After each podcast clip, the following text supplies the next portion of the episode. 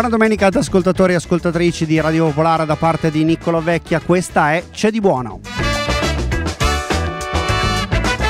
Anche oggi abbiamo circa mezz'ora, da qui fino alle 13, per parlare di cose buone, di cose che ci piacciono, di cose che mangiamo e oggi avremo a che fare con davvero una delle pietanze più conosciute, più amate più identificate con l'Italia e eh, ne parleremo eh, per eh, un libro che ne racconta la storia. Tra poco vi presento l'argomento, la regina eh, della puntata di oggi eh, di C'è di Buono e anche eh, il nostro ospite, uno storico della gastronomia che tra poco sarà con noi. Prima di introdurre l'argomento e l'ospite vi ricordo soltanto che i podcast di questa trasmissione per riascoltarla quando volete recuperare le puntate che vi siete persi, li trovate sia sul sito e sull'app di Radio Popolare che sulle principali piattaforme di podcast eh, a voi ben conosciute. E eh, se invece volete scrivermi qualcosa rispetto alle trasmissioni, alle proposte e alle idee che avete, la mail è vecchia chiocciola radiopopolare.it.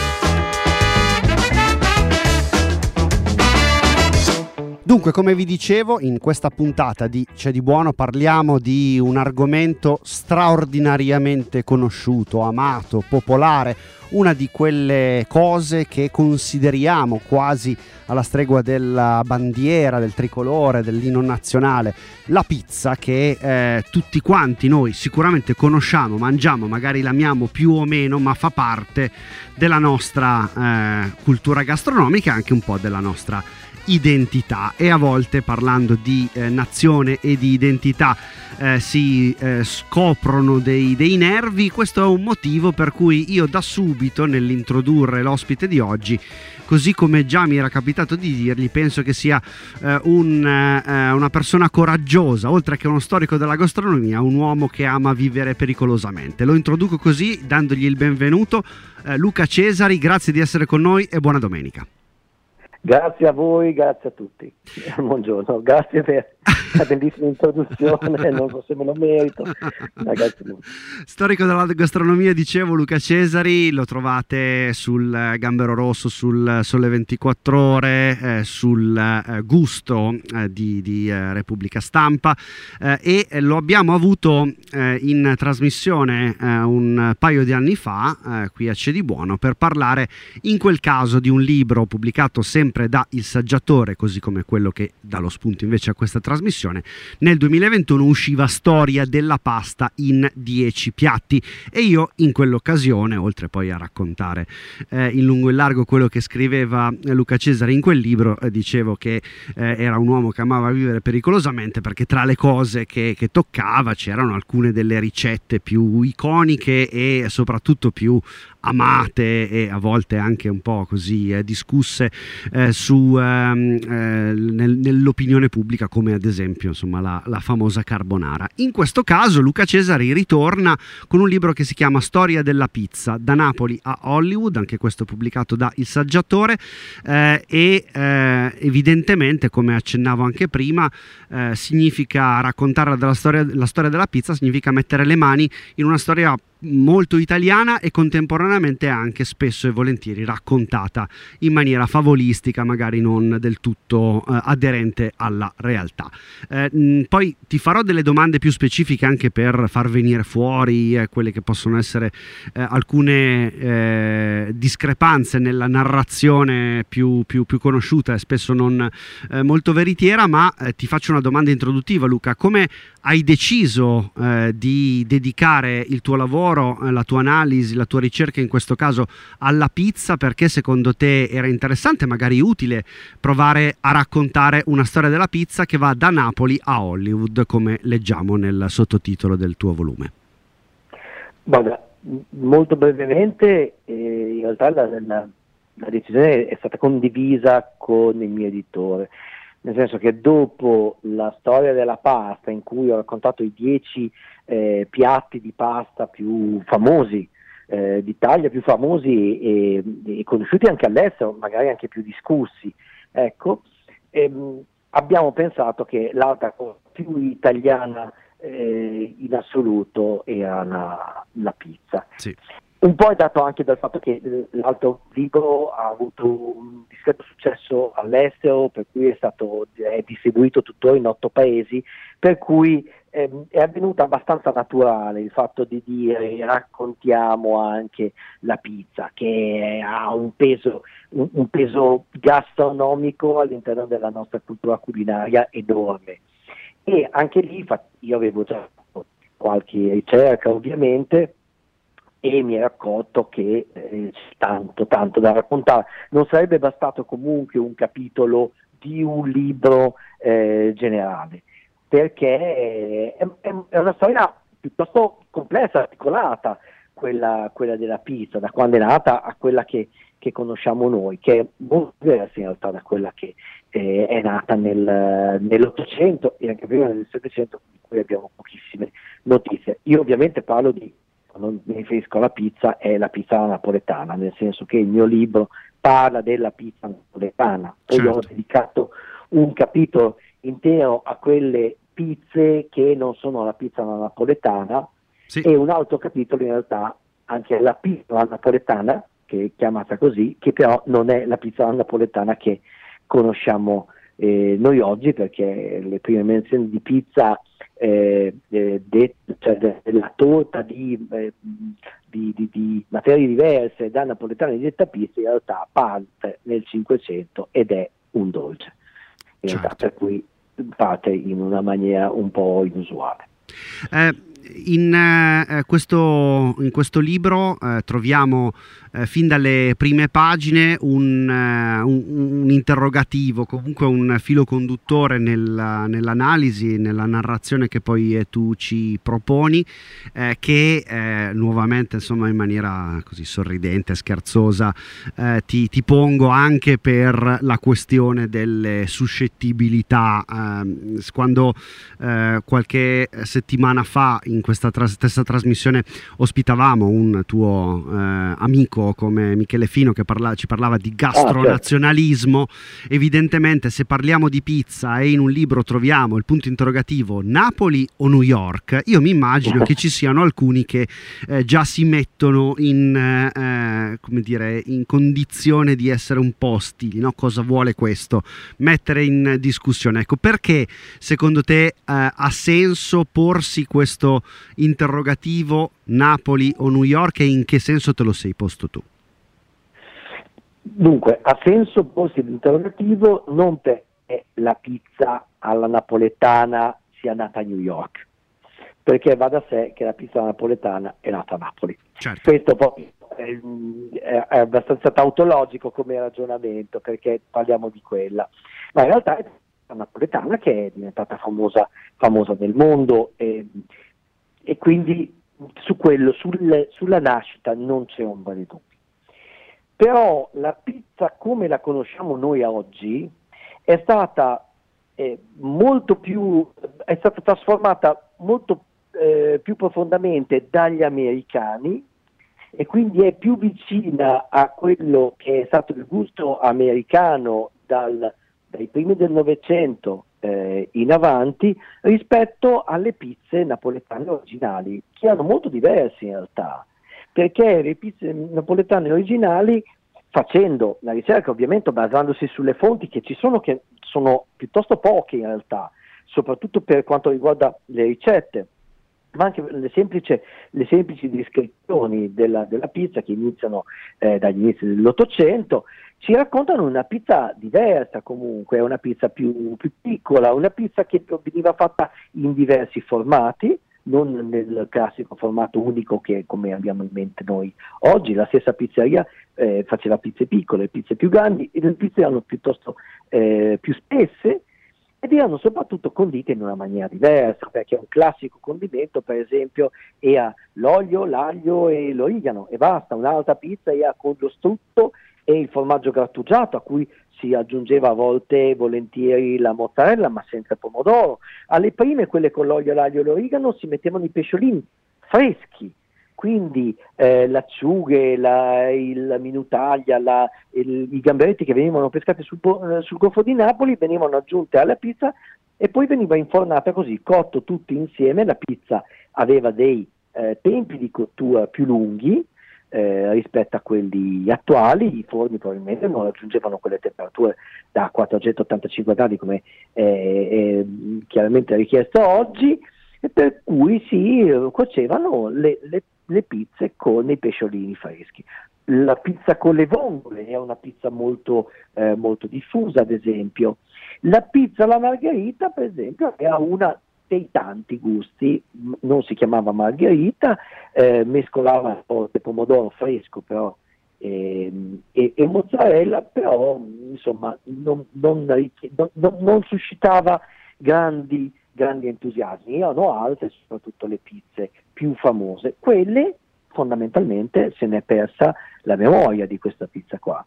Per farti un esempio, una delle pizze più eh, più, più, più vicine alle originali eh, napoletane, pur sempre con una certa distanza, sono le pizze al tegamino che sono state portate in giro per l'Italia dai toscani, se ne trovano a Torino, a Milano, nella stessa Toscana, eh, ce n'è un esempio a Ferrara, a Padova, e anni 20 e 30 i toscani insieme alla farinata esportano il, la pizza alla napoletana e rimane un po' più simile a una pizza al padellino, una pizza più piccola, una pizza in teglia, come facevano effettivamente anche i napoletani, e rimane più simile alla pizza originale che si mangiava a Napoli nell'Ottocento rispetto a quella che mangiamo noi adesso. È ovvio, sono tutte pizze ovviamente, eh, certo. però eh, le, le, piccole differenze negli italiani insomma di solito interessano a livello gastronomico.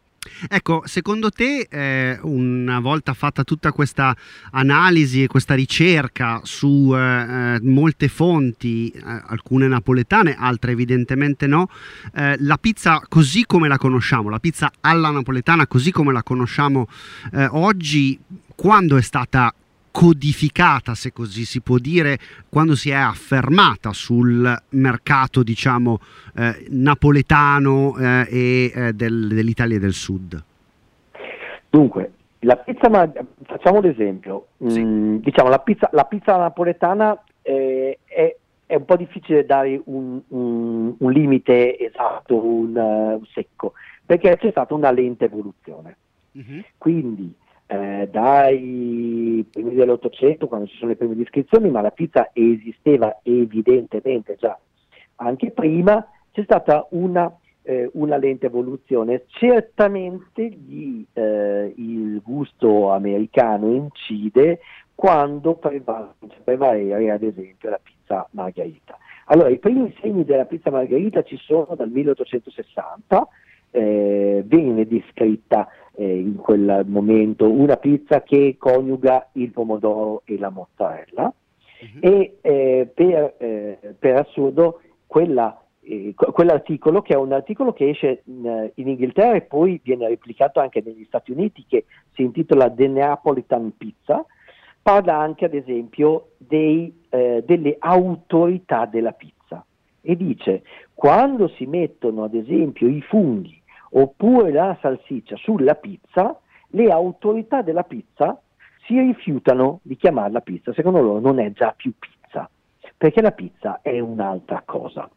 Quindi diciamo questo, questa mentalità del purismo della pizza che può essere solo eh, una pizza molto semplice come adesso per esempio la pizza napoletana STG eh, può essere solo margherita o solo marinara ad esempio con delle regole molto molto stringenti. In realtà questa mentalità vigeva già nel 1860 poi andando negli Stati Uniti la pizza si trasforma in quale modo?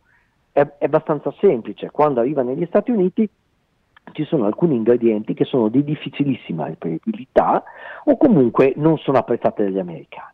Per cui decadono i gusti più tradizionali con i pesciolini freschi, con le vongole, anche se c'è un pizzaiolo che continua a farla con le vongole dal, dall'epoca più o meno negli Stati Uniti, che è Frank Pepe, eh, decadono eh, il, il, gusto dello strutto col formaggio, eccetera, eccetera.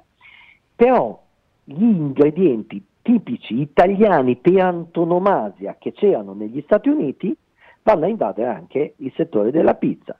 Quindi il pomodoro in scatola e il formaggio, che sono eh, insieme all'olio d'oliva i tre prodotti che vengono importati di più dal, da, dall'Italia verso gli Stati Uniti uh-huh. invadono il settore pizza e diciamo diventano la pizza per antonomasia. Poi è una pizza che la diventa anche po- noi per antonomasia, che è la solita, la classica margherita. Sì. Perché poi eh, il formaggio anche là comincia a essere prodotto eh, fresco, quindi vengono prodotti i formaggi filanti verso gli anni 20, cominciano ad esserci le prime produzioni a New York, formaggi filanti ovviamente sempre grazie ai nostri, eh, ai nostri immigrati. Non è che gli americani là cominciano a fare la pizza eh, così.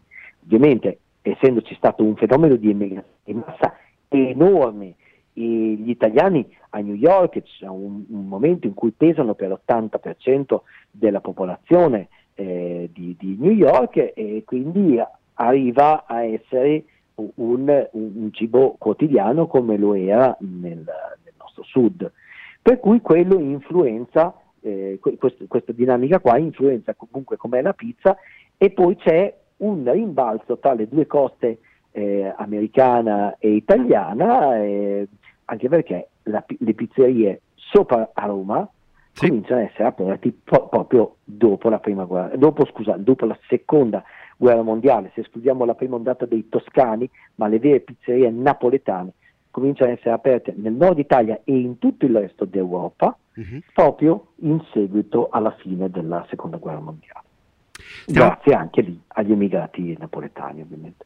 Stiamo parlando con Luca Cesari eh, che ha pubblicato per il saggiatore il libro Storia della pizza e eh, nel racconto che ci stava facendo mi eh, è tornato eh, alla mente quello che è un eh, piccolo eh, capitolo di questo libro, credo molto interessante, molto immediato eh, per eh, cercare di capire eh, il rapporto che eh, c'è stato nell'evoluzione della pizza per come la conosciamo oggi, eh, rapporto con gli Stati Uniti, i gusti e un certo tipo di, di comportamento, di approccio al cibo negli Stati Uniti ed è hamburger hot dog come un piatto diventa americano. In, in quel caso Luca tu prendi due altri esempi di specialità, diciamo, che non hanno origini eh, americane, ma che noi oggi in, immediatamente associamo alle stelle e strisce della bandiera americana.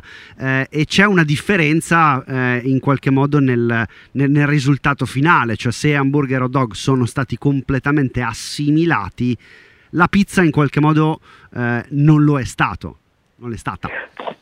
Sì, non, non l'è stata mm, per due motivi principali. Innanzitutto noi eh, dobbiamo pensare che l'emigrazione tedesca negli Stati Uniti inizia molto prima, inizia due secoli prima dell'immigrazione di massa italiana. Uh-huh. Per cui eh, i tedeschi nel Midwest erano, eh, c'erano da secoli, erano completamente integrati e avevano portato i loro, i loro piatti e eh, in, un, in, un, caso eh, si parla, ad esempio, io ho citato un, un, articolo del New York Times che si intitola proprio German Restaurant del 1873, c'è questo cronista del New York Times che va a mangiare in un ristorante tedesco, che non ci deve essere così, così strano, perché all'epoca tutte le varie comunità, eh, quella tedesca era molto, era molto presente, c'era quella russa, quella polacca, quella italiana, eh, avevano i propri, i propri, ristoranti dove si mangiava come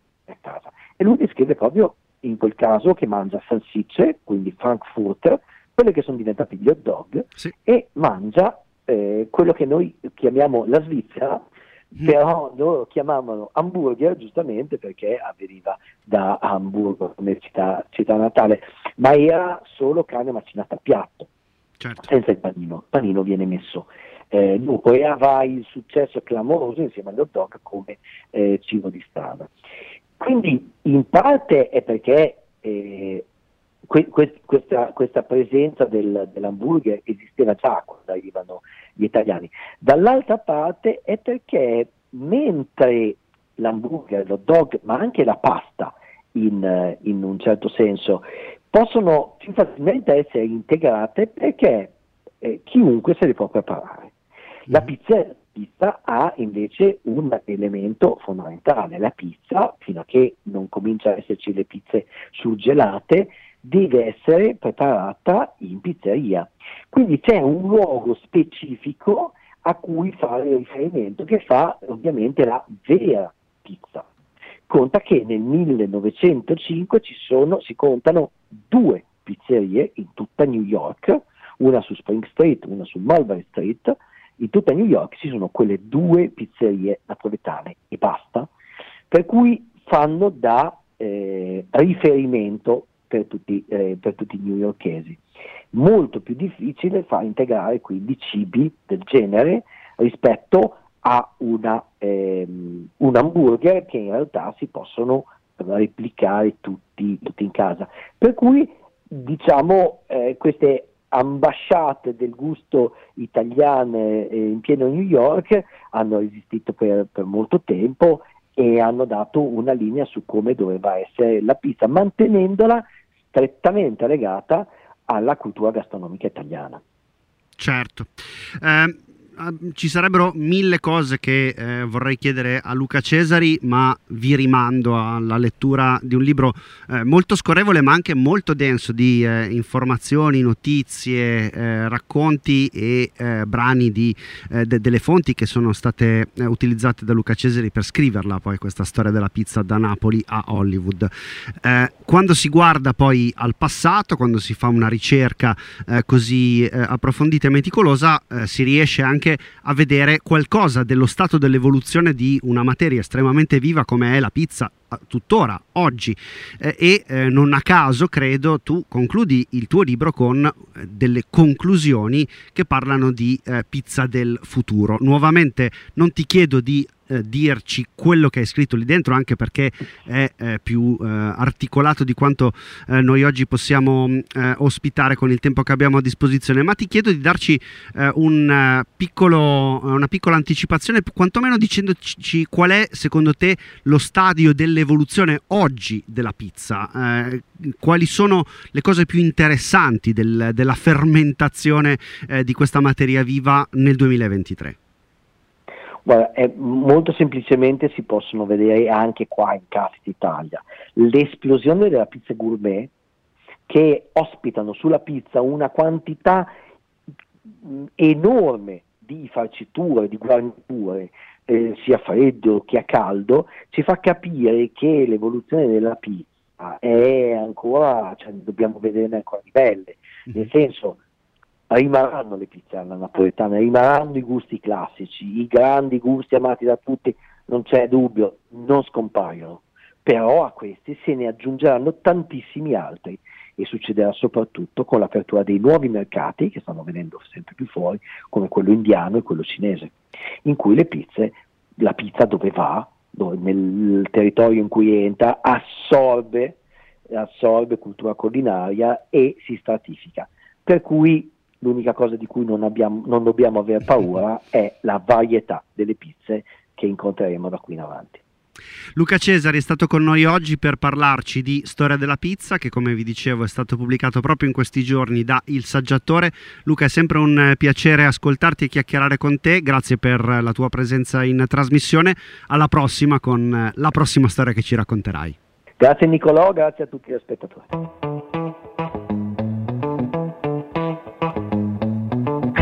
Siamo arrivati così al termine anche di questa puntata di C'è di buono. Questa volta però non vi do appuntamento a domenica prossima, ma tra due domeniche perché ve lo ricordo, domenica prossima sarà la terza giornata della tre giorni di festa di All You Need Is Pop 2023, la festa di Radio Popolare. Saremo quindi all'Exo P Paolo Pini, io, noi di Radio Pop, ma soprattutto tutti voi. Ci vediamo lì per la festa.